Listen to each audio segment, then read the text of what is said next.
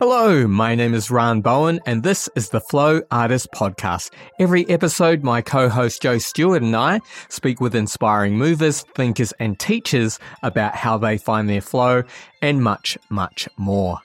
I'd like to start by honoring the traditional owners of the unceded land on which this episode was recorded, the Wurundjeri people of the Kulin Nation. Joe and I pay our respects to elders past, present, and emerging. For today's episode, we're speaking with Dave Charlton and Ranju Roy. Dave and Ranju have been practicing yoga since the mid 80s and have been teaching for over 20 years apiece. They teach numerous workshops and have written the book Embodying the Yoga Sutra Support, Direction, Space. The book is written in a clear and concise style, which for me really emphasizes one of the major goals of yoga to be able to see the world and ourselves with clarity. In this episode, we talk about Dave's background as an engineer and Ranju's background as an art therapist and how they combine their strengths and wealth of knowledge to teach these practices in an accessible, authentic, and grounded way. All right, that's enough from me. Let's get into our conversation with Dave and Ranju. All right. Well, thank you so much for speaking with us today, all the way over from the UK, or at least virtually. So perhaps we could start with you both introducing yourselves and telling us how you both discovered yoga and how you met. Well, we coincidentally met at the same residential summer school when I think I was, I think I was 23 and maybe Dave was 22. I don't know. Yeah, that's right. Um, we were I, w- I was living in Bristol in the UK and I was doing a lot of Iyengar yoga. I'd never heard of Desikachar. Well, I, I, would never done any yoga in the tradition of Desikachar. And I saw a advert, I saw an advert for a summer residential in 19, I think it was 86 or 87. I can't remember. For a summer residential with somebody called Paul Harvey, who was Desikachar's only student in the UK at that time. And uh, I was just kind of intrigued. I knew that Desikachar was Iyengar's nephew. So I'd been doing all this Iyengar yoga. So I just kind of rocked up there and met this very studious young man who was making lots of notes in his Light on Yoga book, I remember. and uh, so I met Dave there. And, and, yeah, I was very young. I was 23 and met Paul Harvey, my, you know, both of our teachers for a long time and, and Dave there. Yeah. And I, I mean, I think a for, for me, I, I was studying at university in Bath, the city of Bath in, in the UK. And for some reason, I, I, I actually don't quite know why, I, I, just decided that I'd like to do some yoga. And I, I just looked for a local yoga class, and it just happened to be Paul Harvey, who was the, the teacher that Ranju was talking about. And so I just really fell into Paul's clutches purely by chance, really and then went on that retreat and, and met Ranju. And we didn't we didn't say much to each other on that retreat, did we? As I remember, I, I, remember. No, I remember going to the pub with Mike Young halfway through, thinking, "What are we doing here? What are we doing?" Because it was kind of strange. Everybody else was 25 years older than us, and uh, a woman. I mean, you know, middle-aged women were mainly the, were, uh, you know, there were these like three young guys. So it was kind of a bit unusual for us to to be there really. But it really it really was uh, it really fired me up. I was, I was it was it was it was great. It was great. And and i guess what what was it about that experience that did really fire you up? For me it was i had been doing iyengar yoga. I basically started yoga. I mean my grandfather i'm half indian but I've been brought up in England. So my Indian grandfather was really keen on yoga. Uh, I remember, I remember going to India in about 1983, 84, something like that when I was about 20. And, uh, I was sharing a bedroom with my Indian grandfather. I remember uh, like the second day that I was in India, I, it was the first time I'd been in India since, you know, since I was very young.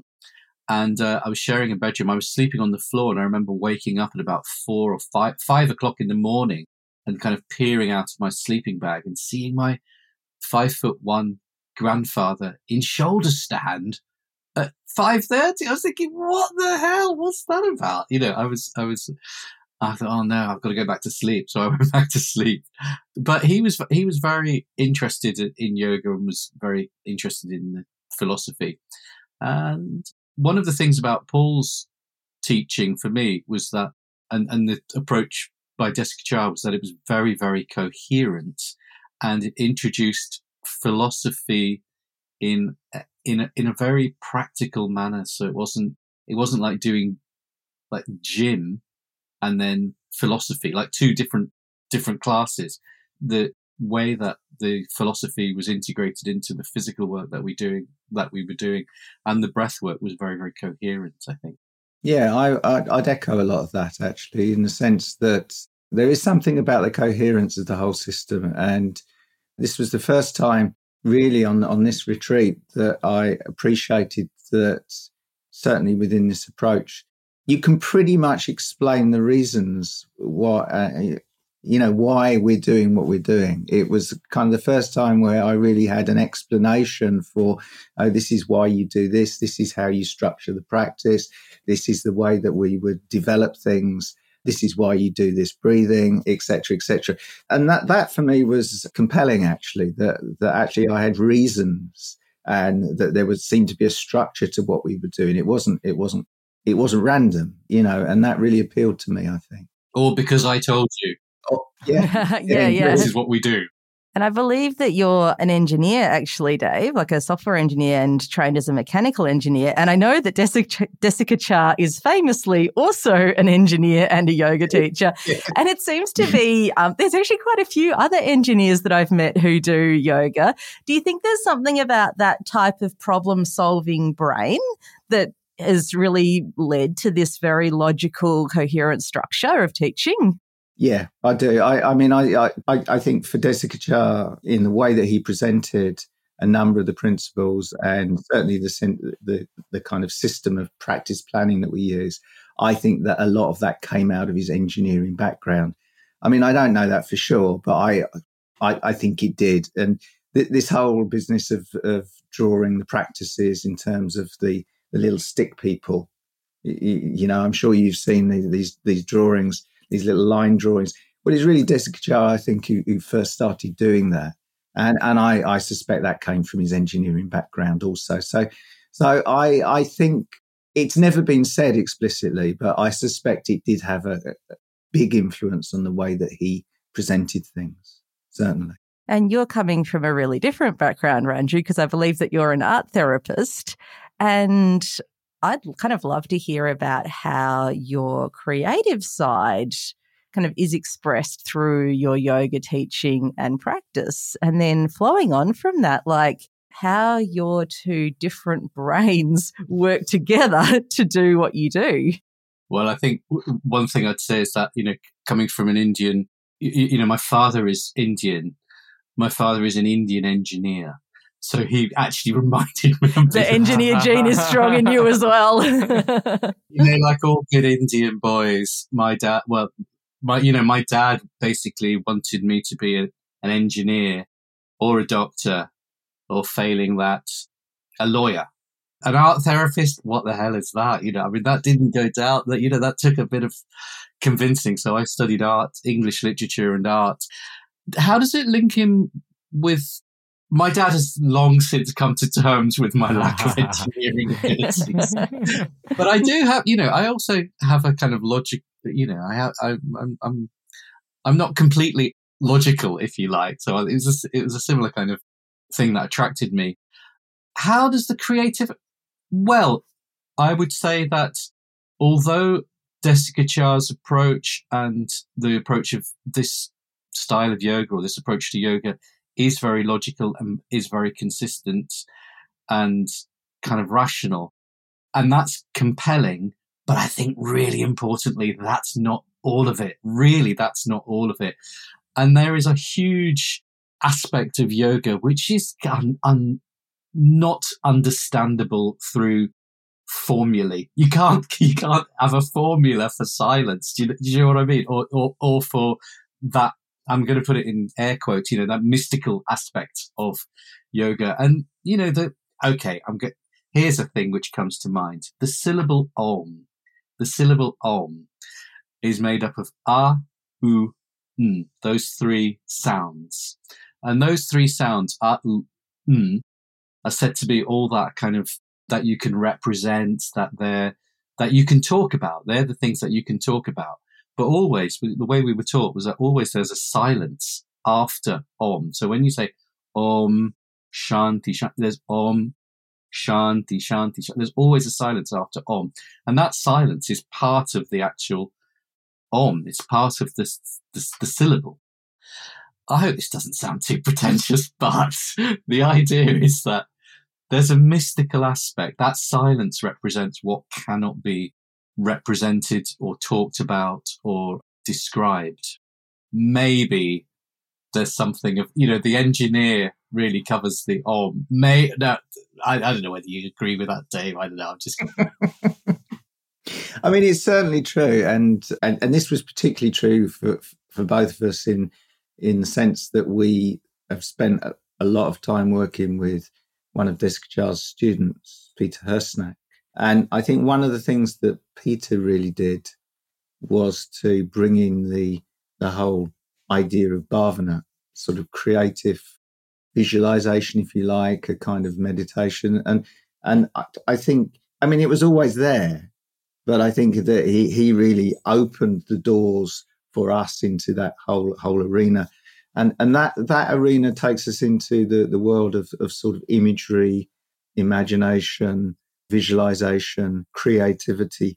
So along with the the rigor there is this other side which as Ranju sort of suggested it, it it's more the mystical side of of what we're we're doing rather than well after you do uttanasana we do this or you, you know it's it's much more it's the slightly more esoteric and it's the, the and it's the important bit. In a way it, it is the important bit actually i think i love the idea of you know with bhavana you know one of the ideas of bhavana is that the, the word literally means an instrument of becoming. It, it's a it's a focus or a, an image or a, an idea which enables you to inhabit a posture in a in a particular way. So you could have a bhavana of reaching up to the sun or a bhavana of being a warrior or uh, whatever it is you know whatever image. But but I think that bhavana, rather than it being a direct instruction to raise your arms and push your front knee forward or something like that, if you have a bhavana, this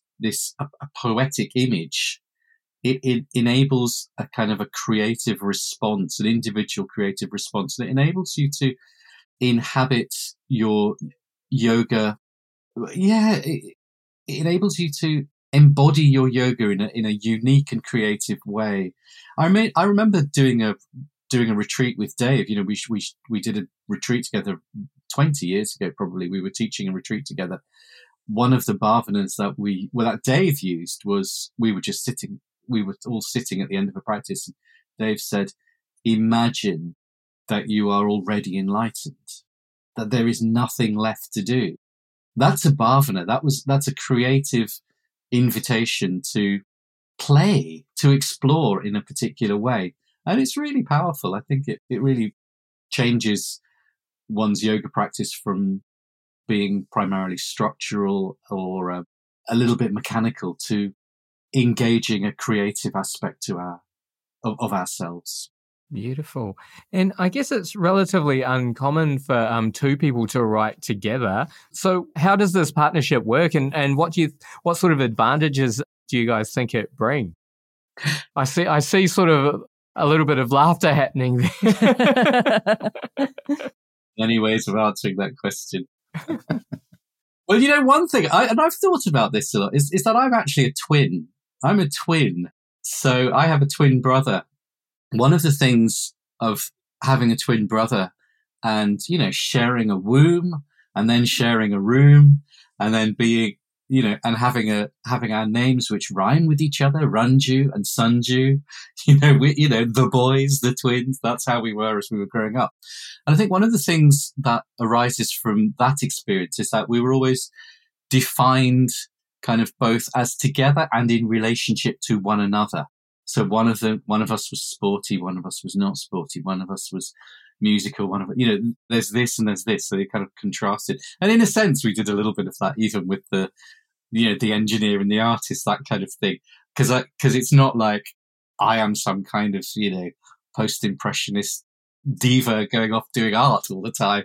And Dave is Mr. Mechanic because Dave's very, very creative as well. So, but I, but I think, I guess working together and, and knowing each other for so long, I do think of Dave as something of, of another one, another twin in a sense. And I think we work really creatively together. We have different strengths. And I think work for the student, the experience of a student is that they, I, I have the idea that students have more of a binocular vision in as much as you get two perspectives. And I think those two perspectives are often very complementary, but slightly different. And in yeah. having two perspectives, I think you get a richer 3D image. Yeah, I mean, one of the reasons I smiled is because everybody asks us that question.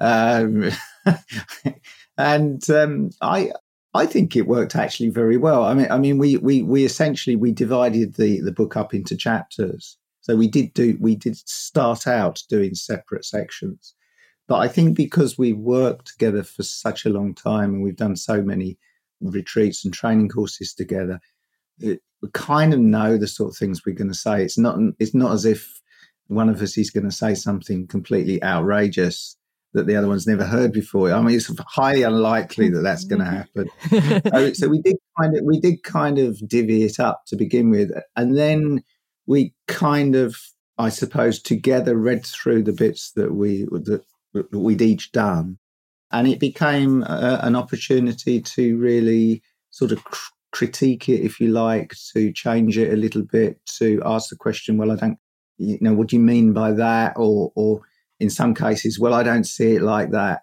Mm. I think that worked really well, actually. Yeah. So I, I don't, I didn't think it was a particular problem. In fact, actually, it felt like quite a natural thing to do. But, but I think part of that was because we've done such a lot of things over the years together. W- would you agree with that, Ranju? Exactly. Yeah, yeah.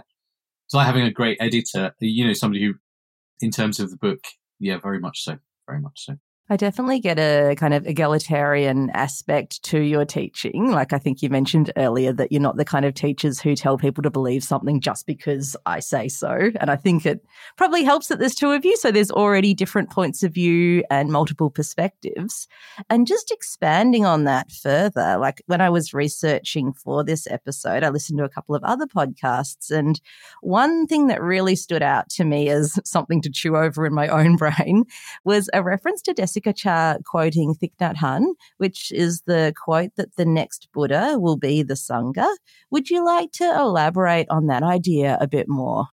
Jessica in 1998, I think it was, a group of 12 of us who were Paul Harvey's, at that time, most, you know, I'm going to again put it in air quotes, senior students from the UK had done what was called a postgraduate diploma.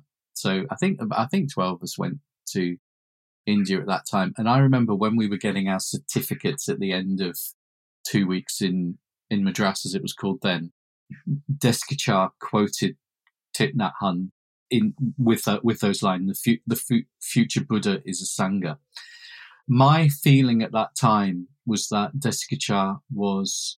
This is conjecture, but my feeling is that Desikachar was concerned that the too much power in any one individual causes problems. And we've seen in our, you know, in, in, in tradition, as well as in, in, as well as in many other traditions, problems that have occurred where a single teacher has, well, I don't know, you know what I'm going to say, you know, it's about abusing their position, abusing their power, etc., etc. And I think even in 1998, there had already been problems. And of course, those problems have multiplied or, or have been exposed more in the last 20, 20 years.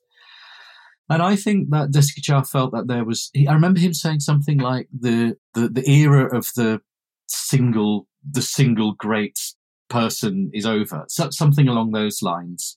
And perhaps there was an invitation to work more creatively together as groups, which would have the effect of ameliorating any tendency for one person to kind of grow too big for their boots or to to become too too to have too much power centered on them. I think that's what he was talking to. I, I don't know the context of Thich Nhat Hanh saying that, I, I, but I do remember very clearly Desikachar saying that, and I do think that was what was. I think he was troubled by the amount of power that certain individuals had within the yoga community, and he wanted to develop groups of people. In fact, Dave and I's working together, we call it sadhana mala, and the idea is that sadhana practice, but mala is a garland, and there was something about just having a, a community, you know, a community feeling, a garland, and not having all the power centered in one person or one figure. I don't know what you want to say, Dave. Do you?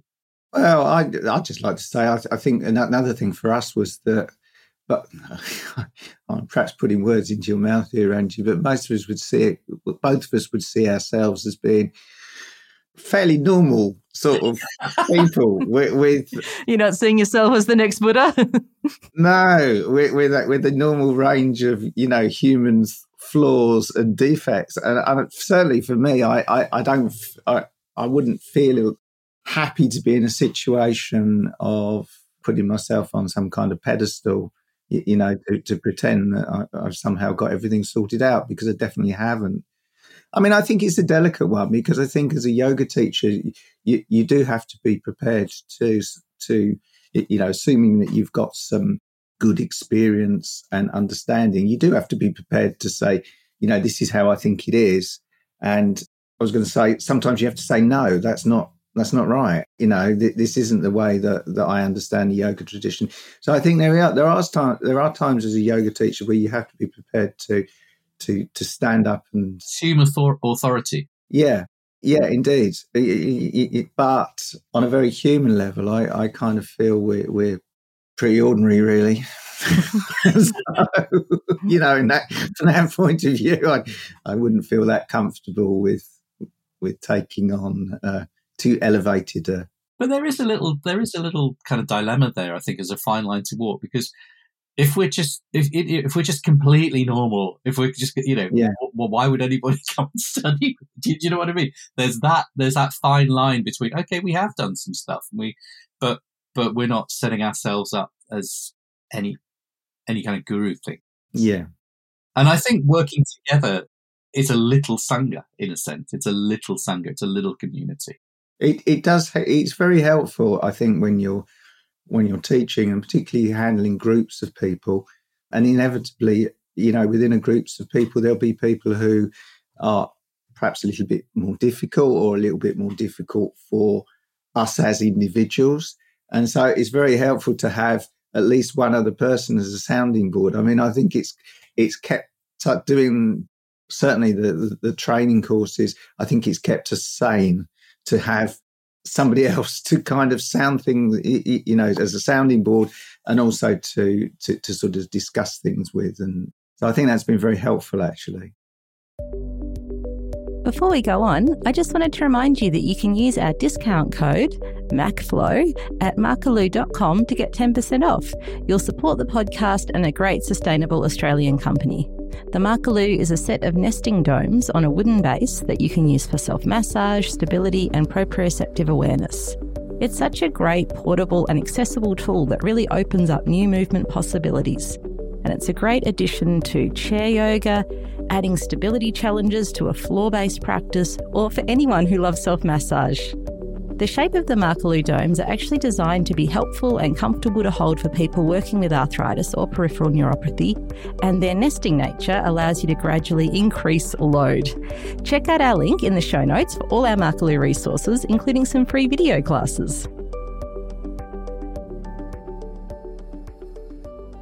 And I think what you're saying as well of the dual sense of having that little bit more responsibility, but also knowing that we're all just people is really true because everyone else is paying to be there and you are being paid to be there. And everyone else is really only responsible for their own well being and their own safety. But as the teacher, you have that extra responsibility for the whole group, like everyone's well being, everyone's safety. And as well, everybody getting something from your training and feeling Yeah. like it's helpful Yeah. and beneficial. And I don't think that is necessarily putting yourself on a pedestal. It's just kind of acknowledging that there is a power differential in this relationship. And part of that is like for everyone's benefit, really.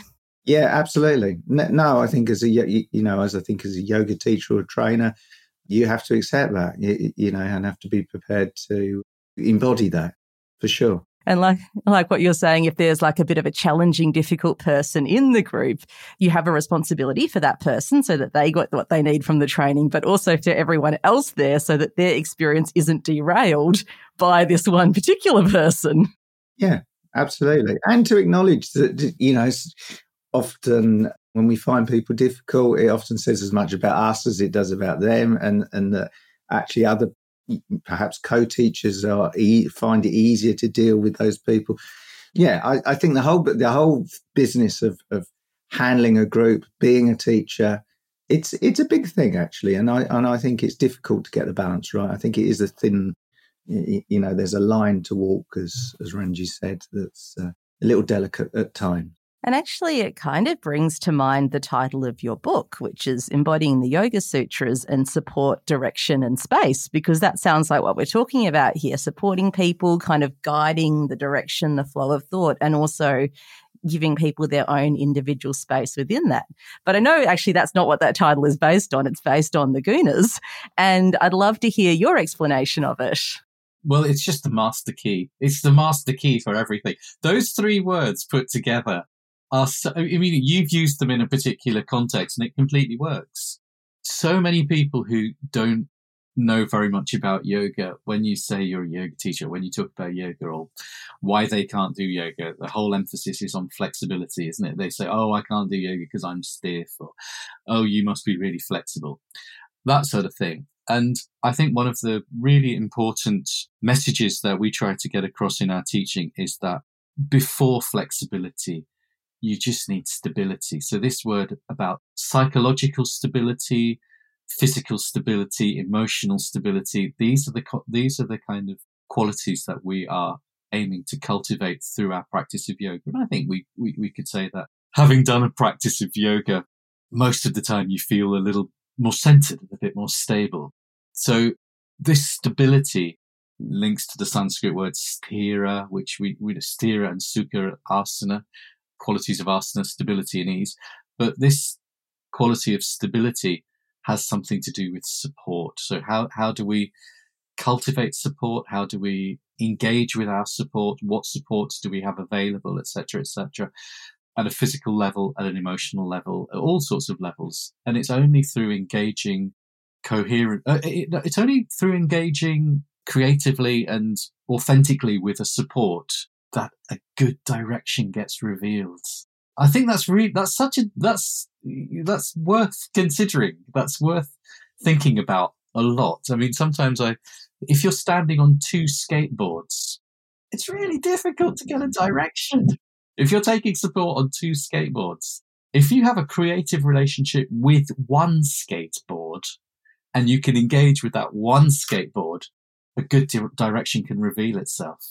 Dave, do, do Yeah, I was just thinking. Yeah, you push off, don't you? you push off? With with the the one foot, you use the support of the earth or the ground to push you off, and, and away you go. I mean, yeah, I, I, I think the first thing to say perhaps is that this formulation support direction space is, is not ours. Again, it, it came from Peter Hersnack, who, as I say, was one of Desikachar's longtime students, who sadly passed away a few years ago. But one of the things that Peter said was that he felt he had a kind of eureka moment, you know, like when the apple falls. Mm, on Newton's And head. he, his view, which I, I increasingly start to appreciate, is that this idea of taking support in order to find a direction and to create a more spacious experience is something that he realized or he felt was an essential principle that applies to pretty much all of the practices of yoga, whether it be asana, pranayama, or meditation, but also in the way that we understand and view the world, perceive the, you know, in terms of accurate perception, in terms of how we conduct our relationships. And so it, it does seem to be a principle that you can apply very, very generally, actually. It takes a little bit of decoding. I, I, we do appreciate that the words support, direction, support and direction, they're not the most immediately understandable words, you know, or phrases. It, it's like they, they have a certain sense and you have to chew on them for a while. I remember the first time we encountered them via Peter, we were all, you know, many of us there who, who went on that particular retreat where we first first met Peter, we've been doing yoga a long time. And he started using all this terminology, such as support direction. We were kind of scratching our heads. But actually, the more you chew on it, the more you begin to appreciate what's meant by it and how that how widely it can be applied. Yes, support isn't just about being nice to each other. Is that what you mean? No. Be supportive. no, that's right. It's not.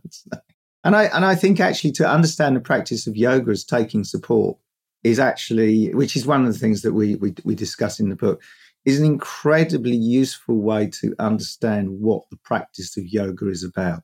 You know, and again, if you're listening to this for the first time, what will you know? What does taking support mean? You might be thinking, well, it sounds a little bit an awkward phrase, but again, if you start to really unpick it and you go into it and you start to, to meditate on it, I suppose, you begin to appreciate that it's such a good description of the yoga process, which is essentially a process where we in, we choose something to engage with, and through that engagement, we get something back. Something is something is opened up in us, if you like. And I think that is basically the essence of what the yoga method is. You know, we pick all sorts of different techniques, methods, but they all involve essentially in engaging with something, giving ourselves to something, whether it be a breathing practice or meditation practice, and allowing it to really touch us. That's the idea of taking support. Open, opening up to what is coming back. That's really important as well. Yeah, yeah. And I'm really enjoying where you're going with this. And to cycle back to something that you mentioned a little bit before, a big part of our yoga practice as well is to clear the lens. And I love that you open with this as the ultimate yoga sutra shortcut in your book. And I'm just going to quote you quickly. So, the purpose of yoga is to clear the lens so that we encounter the world fully in the present, just as it is, without distraction or distortion. We could somewhat creatively say that the whole of the yoga project is encapsulated in this very first word of the Yoga Sutra, atha, being completely present and aware of what is. And I remember this from my yoga teacher training. And I had a bit of a think about that because that was almost 20 years ago. And I still feel like I only really see the distortions when I've moved past them. So when you kind of have that realization of like, oh, that's what happened there, I'd love to know your thoughts about getting more present so that we can see those distortions in the present moment and make better decisions. And how about when we notice them and then we still continue in that habitual pattern anyway? Have you got any thoughts around that process? I think the, the first thing is to take some time.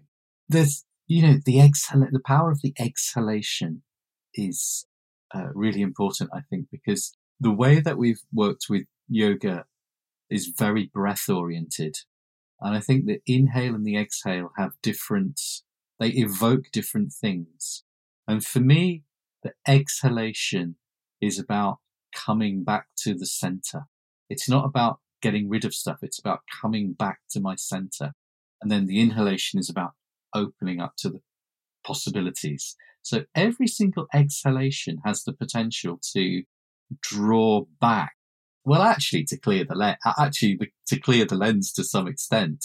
So the first thing is exhale, exhale slowly and just take some time. Just take some time. Don't, I think that does good things to the nervous system good things to the nervous system and, and therefore the mind. So exhaling is a good place to start to come into the present. You know, a, a lot of the a lot of times I was thinking that the, the way we punctuate inhales and exhales is really, really significant because if you think of a, of a single breath as inhale, get stuff in, and then exhale, let it go, that's very different from thinking about exhale, return to yourself, find support. You know, exhale is about bringing you back to your support, about creating firmness in the abdomen and kind of just clearing the way.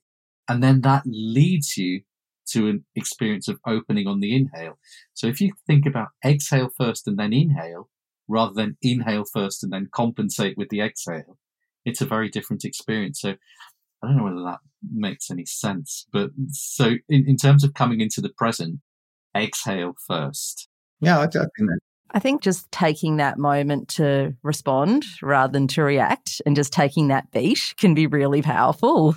Yeah, I think it's very I mean, that's a very deep question, actually, that you asked in terms of observing, you know, beginning to observe our, our patterns, uh, but then asking the question, why do we continue to to carry on in the same in the same manner? And, and I think that that's a very tricky issue because we need to appreciate that, from the yoga point of view, at least, uh, it acknowledges that we have these patterns within us.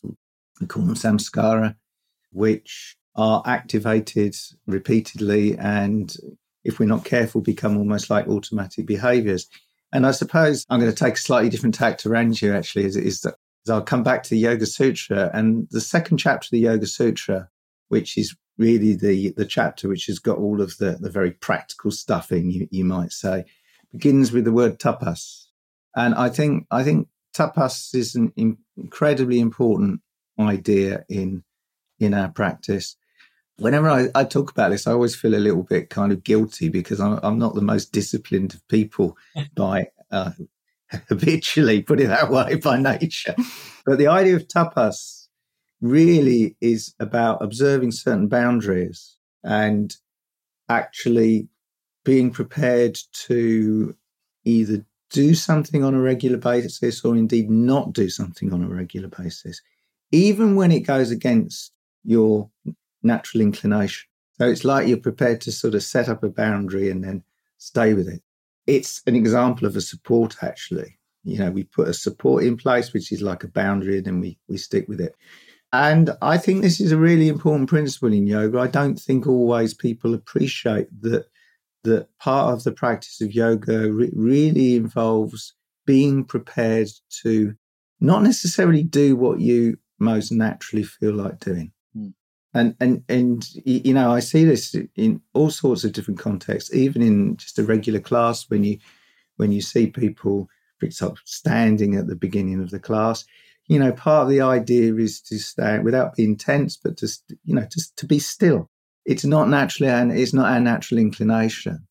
And you see students they're all fidgeting and looking around and all the rest of it. And, and actually part of the practice is to say no i'm going to be still even though my body wants to fidget and move. And it's a fine line, obviously, because we, we're not seeking to be tense and, and awkward about that. But actually, there's something about can I allow myself to be still, even if there is that inclination to do, to do otherwise. And I think that principle is really important within the context that you're talking about. You know, there are certain habits and behaviors that once we've identified them, you, you have to kind of be say, no, I'm not going to do that and have the awareness to catch it when.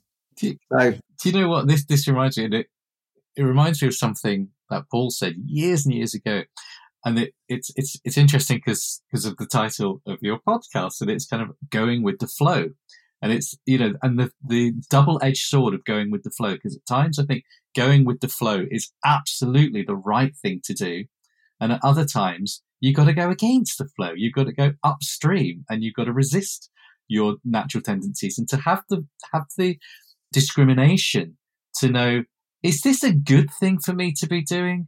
Or is this just my own patterns acting out in particular ways which are not necessarily helpful? So un- understanding how to navigate the flow. If you i remember paul saying if, sometimes if you go with the flow you end up in the in the doldrums or whatever. You know you get stuck in your own patterns if you just go with the flow. So sometimes you have to resist the flow but at other times, you've absolutely got to go with the flow. But navigating those currents is uh, it, requires discrimination and discernment, I should say. Hmm. And I think as well, just with the whole idea of the flow state, like you need that tapas and that discipline to do something that is slightly a bit too challenging and practice it lots of times to hit that sweet spot where you are really in the flow with it. 100%. Yeah, absolutely. absolutely. So another one that's been um, on my mind since yoga school, and it was a concept that didn't really sit with me then. So I'd love your thoughts now. And it's Isvara Pranidhana. And the translation I remember from my teacher training was surrender to the divine, or like a more secular take being unattached to the outcome of a particular action. Would you like to share your interpretation and also please correct my Sanskrit pronunciation of that term? Ishvara Pranidhana. Ishvara Pranidhana. I think you, we can think about Ish, Ishvara Pranidhana.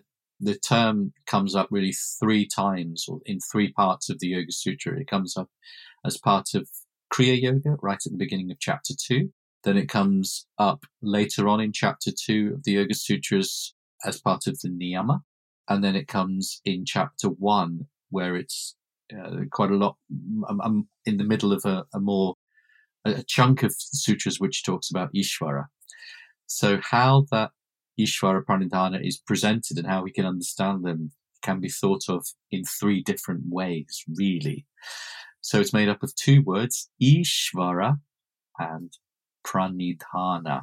Ishvara is like the highest principle. I mean, in, in a feudal, in a feudal context, Ishvara is the Lord, is the feudal Lord. It's the kind of top bod. Now that's translated as God often, and it is often Maheshwara is a is another name for one of the gods. Is a name for Shiva, and Ishvara is often talked about as as a deity or something. But if you think about it as the highest principle, it doesn't link it to a theistic. It doesn't necessarily link it to a theistic interpretation.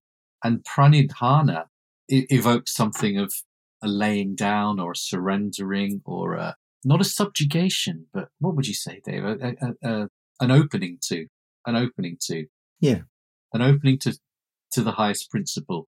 Desikachar, I think, translated Ishvara Pranidhana as as acknowledging that we're not necessarily the masters of our own lives, so uh, the masters of our own destiny. You know, things happen that we could do what we can do, and then something happens, and you think, well, that's not what I wasn't uh, planning on that. And the ability to kind of accept that and open to that is one form of Ishvara Pranidhana. But it can go all the way from kind of cultivating something of the attitude of Pranidhana to life, the attitude of opening to life, to, to whatever the circumstances are. It can go f- at one end of the spectrum, we can think of Ishvara Pranidhana like that. And at the other end of the spectrum, it can be a real full on devotional practice, which is theistic. So how you interpret Ishvara Pranidhana is, uh, you know, has, there's a broad spectrum, I would say. Hmm. I think the term pranidhana is really important. It, it, it, in a way, it's that attitude hmm. of trusting, of opening up to something, to appreciate that we're we're not the boss. I remember there was one particular retreat that uh, Desikachar repeatedly would ask the question, would, it would, in connection with this idea of Ishvara Pranidhana, it's, it, he would say it's about appreciating we're not the boss. He said he used to say that. That was his. That was an expression he used. So I, I, I think from that point of view, I think it's it's that's the attitude that's important. And again, it's taking support. It's just taking the ultimate support, if you like, the support on life or itself or on the divine or on however you want to understand that. I, I was just a bit curious when you when you asked the question.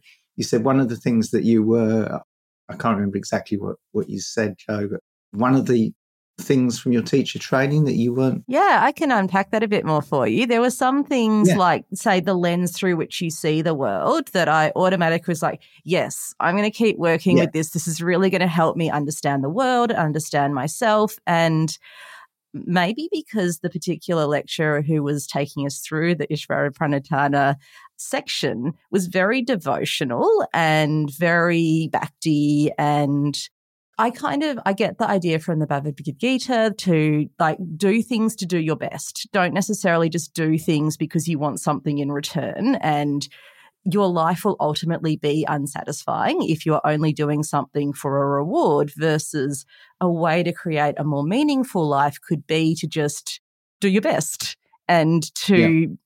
do what you know feels right in your heart But the idea of doing something and then surrendering it didn't feel helpful to me because I mm. feel like doing something to be immersed in the process or doing something because it feels meaningful was more resonant to me and it felt more helpful for me. So that one and also brahmacharya were two of the yoga sutra concepts that I was just like, well, I'm just going to file those away for later and work with the ones that are really um, feeling helpful for me right now. yeah, I think it's quite common actually to to to to think when you first meet it, and particularly dare I say, when we're a little bit younger, that the, the idea of Ishvara Pranidhana doesn't necessarily, how can I put it, stand out. And and but I remember Desikachar said he felt that if if you practiced sincerely over a long period of time, he said Ishvara Pranidhana is an inevitable consequence. I, have probably changed his words slightly. I think he actually used the term bhakti, but I, have kind of slotted in Ishvara Pranidhana. And I, I kind of do, I, I kind of do wonder whether it's something that actually grows in us. And I don't know how you might relate to that concept now, as you know, mm-hmm. compared to where you were, say, 20 years ago. I, I mean, I know certainly, I suppose perhaps I'm projecting a bit of my own story here, but I, I feel this concept has more of a life or has more meaning for me as I've got a little bit older. And actually, you begin to realize that, you know, our, our part in the grand scheme of things isn't perhaps quite so great as we might have thought when we were 25 there are a couple. I agree with that, Dave. But there are also a couple of other things that really struck me in that conversation, in that in that discussion. One was the way you translate Sanskrit words is really really important. So when if yeah. you're being tra- if you're being told this means devotion to God, yeah, I mean or surrender to God, they're very heavy English words which evoke certain responses. That's not Ishvara Pranidhana. I mean, that's because Ishvara Pranidhana is Ishvara Pranidhana. Devotion to God or surrender to God is surrender. They're different words. Yeah. They evoke different responses within us. So that was the first thing. And brahmacharya equals celibacy. Well, celibacy equals, it, you know, it evokes certain words. It's, brahmacharya does not mean celibacy. You know, if you unpack the literal meaning of the words, that's not what it means. What it, what words come like snowballs. They kind of pick up stuff and they, you know, that, and, and that means that we're really seeing a lot of stuff rather than the word itself. So that's the first thing to say. And the second thing to say, just to pick up on some stuff that Dave was talking about there, uh, about how you might grow into Ishvara Pranidhana. And, and whilst, whilst Dave was whilst you were talking, I, I was thinking about things like gratitude, the idea of gratitude, and the idea of you know Dave said taking support. I was thinking about like taking support on reality. Like this is how it is, and I'm going to accept that. And I'm not going to. It's not about becoming passive in relation, or you know, or passive or, or, or resigned to how things are. But it is about accepting how things are, and even maybe cultivating some gratitude for that. Maybe and then seeing what kind of space and potential that opens up for you. And I know that there are many things in life which we might not be grateful for, or we might find it difficult to accept. But I think the first part of engaging with them is some kind of creative acceptance of the reality. And maybe there's a flavor. I'm not, I'm not saying that, that that's what Ishvara Pranidhana is. I'm not even saying that that's what Patanjali said it is. But in terms of understanding Ishvara Pranidhana as a concept for now, perhaps that's a creative way of thinking about it, of cultivating acceptance and gratitude to how things are. And I think we talked about in, in the book, we used a phrase of Peter's, which was trust in life. Mm. And really, in order to trust something, in order to take support on something, you need to trust it. You need to trust that it's not going to fall apart if you lean on it mm. or that it's going to carry you. And you've got to trust it sufficiently that you're open to what it gives back. And I think trust in life, again, it's a, a phrase which needs a little bit of unpacking, but it absolutely links to the concept of support and a creative response to life and life's ups and downs. Does that make sense? Definitely. Mm. And it seems very in tune with the phrase itself. It's like there's not a clear definitive answer here, and you can't go reaching for it too hard. You just have to like be open to it to reveal itself over time So one of those times where you, you kind of have to go with the flow, I guess. and take a breath. yeah, yeah, absolutely. you that's very true, actually. Yeah, yeah. And so, while we're on the theme of my unfinished, or my unanswered questions from yoga teacher training, can we dig a bit more into brahmacharya? Because I absolutely got the sense that it was celibacy and also a bit of not being too into the sensual pleasures of life in general. Okay, I, I think I think you know if you look up brahmacharya in popular Sanskrit dictionary, you will get that meaning. I mean, I, I mean, it is a common meaning for brahmacharya, but but really, as Ranju suggested, if you really unpick the word, it, it means something like moving within or moving towards Brahma. So the, the absolute. So within the context of brahmacharya, the, the stage of life of brahmacharya, which really was the the, the, the stage of studentship, then the, the idea was to stay focused on that which was most important. And in the traditional Vedic world, as it were, then what's most important within the, the, the time of brahmacharya is to focus on one's studies and one's understanding of principles of, of the Veda, the principles of yoga, for example. So it, it was a, it's really about maintaining one's focus. So we we often translate brahmacharya as maintaining your priorities because that's actually what it is. It, it's about it's about directing and channeling your energy and vitality. And in that sense, we can think about brahmacharya as as as being about staying focused, if you like, not dissipating your energy unwisely. And that takes it out of it. It makes it much more general. It's not it's not necessarily about celibacy or sexuality. It's it's about acknowledging that actually, as human beings, we have a certain vitality and energy that we can bring to things, and it's very easy for us to dissipate it and to become dis- distracted. And, I, and and for me, I think that's that's essentially what brahmacharya means. It also acknowledges that our sexual energy and our sexual desires are very very strong forces within us. There's an intimate link between semen, breathing, and mental stuff, you know, within the yoga literature. And there's a lot of emphasis on containment. So I think within certain within certain strands of yoga, there's a there's an emphasis on containing the breath and holding the breath.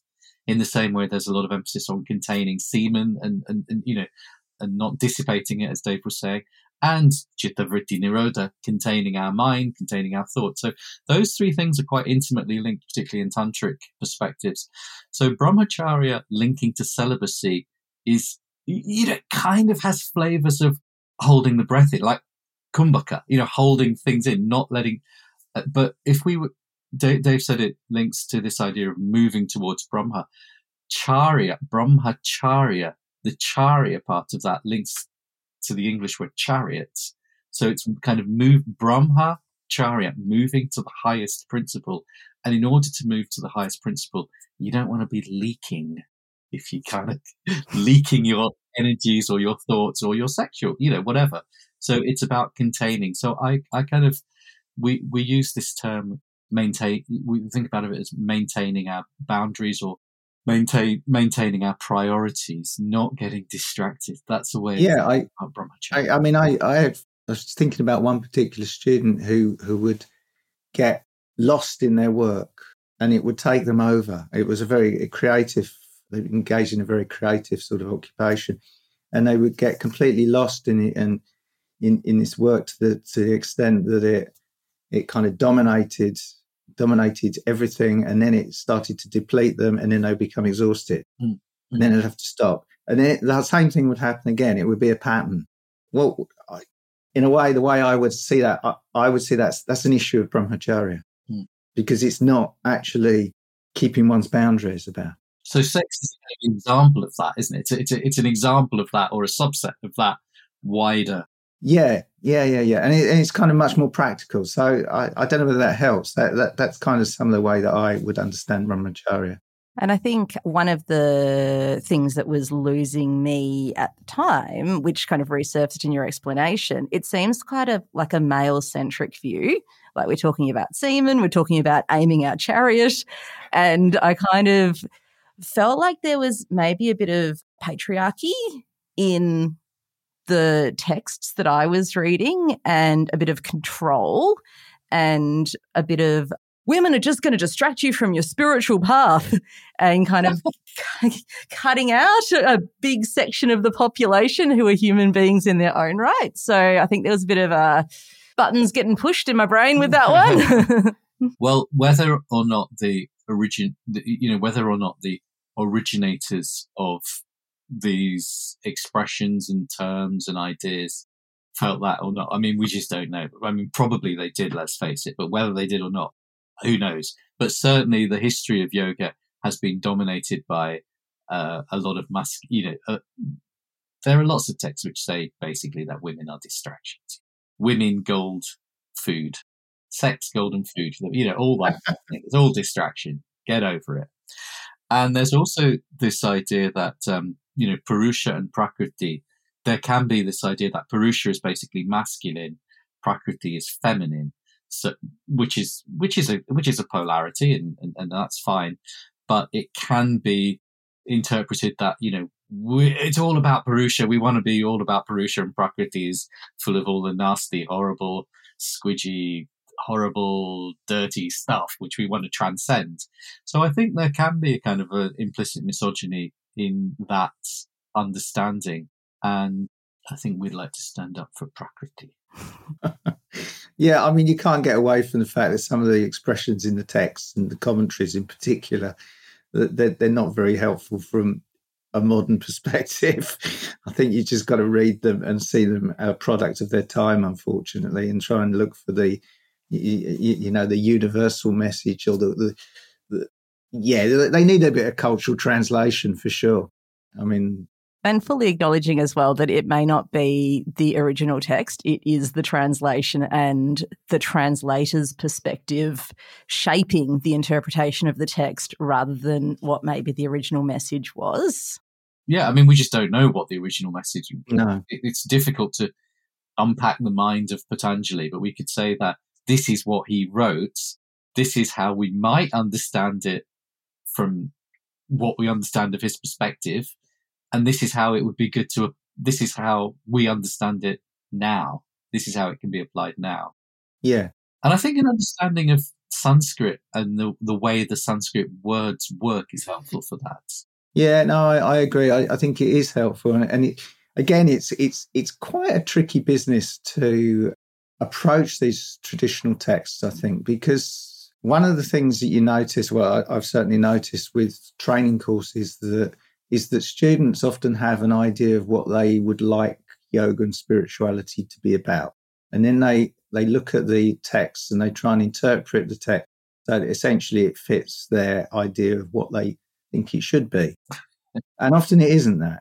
You know, and so sometimes, uh, uh, uh again, I think we've got to be clear that th- th- there's what I believe, there's what the texts appear to be saying, and they don't always necessarily marry up. But this is the teaching that's given, let's say, in the Yoga Sutra, and then you have to marry up that up with the the fact that the, these texts were written some couple of thousand years ago, and it was a particular context, and that context isn't necessarily very helpful for today. Attitudes then were very different, and so then you've got to do a bit of also cultural translation, and and and it's tricky because we've got to reflect what they say, and yet we need to do a little bit of translation, and we don't want to mix it up with what our, our notions of what yoga should be about, because often they're very different, particularly when people come to yoga for the, for the first time or they're fairly fairly new. They have certain ideas that yoga should be about this. It should say this kind of thing.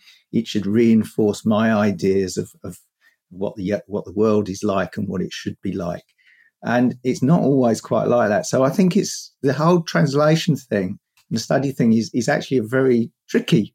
And it's another tricky line to to negotiate, I'm afraid. And I do appreciate in your book as well, you really unpack the translation and often you'll kind of give a few different words that this word could be translated into. And sometimes you will kind of make references to previous translations and how you've reinterpreted that. Like one that really stood out to me was yoga meaning yoke rather than union, because those two things are actually quite different. Yeah. Absolutely. Yeah. Beautiful. I guess we've got one more question, uh, one we ask at the end of every episode. And our question is if you could distill everything that you've learnt and everything that you teach down to one core essence, what do you think that one thing would be? Take a breath.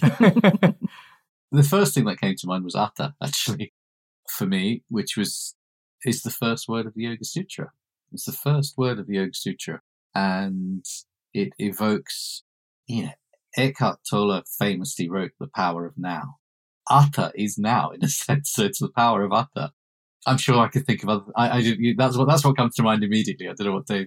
Well, the the word that comes to uh, to mind to me is vairagya, mm-hmm. which essentially means, I mean, it's often translated as detachment, but actually, that's not kind of the way that we tend to understand it. We we we understand it more in terms of openness, actually, and an ability to to be to be open to things as they are.